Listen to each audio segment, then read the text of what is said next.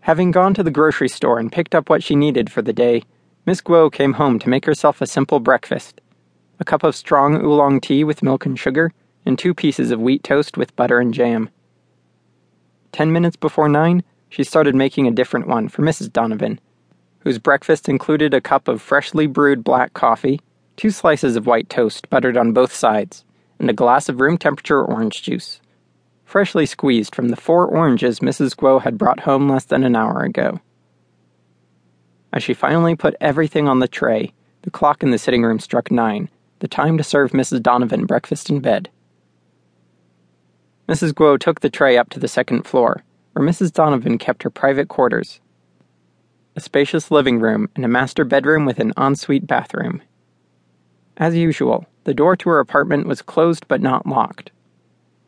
Miss Guo pressed one side of the tray against the wall to free her right hand, turning the doorknob while using her elbow to push the door open. It was dark inside, as heavy velvet curtains blocked any morning sunlight that could peek through. Miss Guo put the tray on the dresser that sat across from the bed, a king sized four poster with silk draperies, and walked toward the windows to draw the curtains. Alex, a Pekingese, left his owner's bedside as soon as Miss Guo walked in. He had a beautiful white coat and a pair of big, sorrowful eyes half covered by his long curly hairs. He had been following the maid at a leisurely pace, waiting patiently for his chance to eat and go out. After serving Mrs. Donovan breakfast, it was time for the maid to feed and walk the dog. Another fine day, Mrs. Donovan, Miss Guo said brightly, while pulling the curtains aside and opening the French doors to the balcony, paying absolutely no attention to Alex, who had been following closely behind her. Instead of usual mumbling, however, there was no response from the old lady Miss Guo whirled around in alarm. Mrs. Donovan?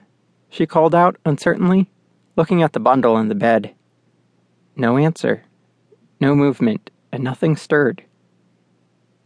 Alex stopped in his tracks, looking up at the maid, who tiptoed to the four poster bed. Having taken just one look, she started screaming.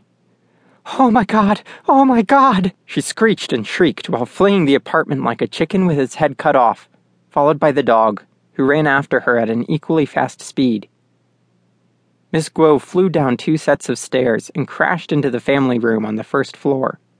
When the 911 operator picked up the phone, Miss Guo was sobbing into the receiver, telling anyone who cared to listen that her employer was dead.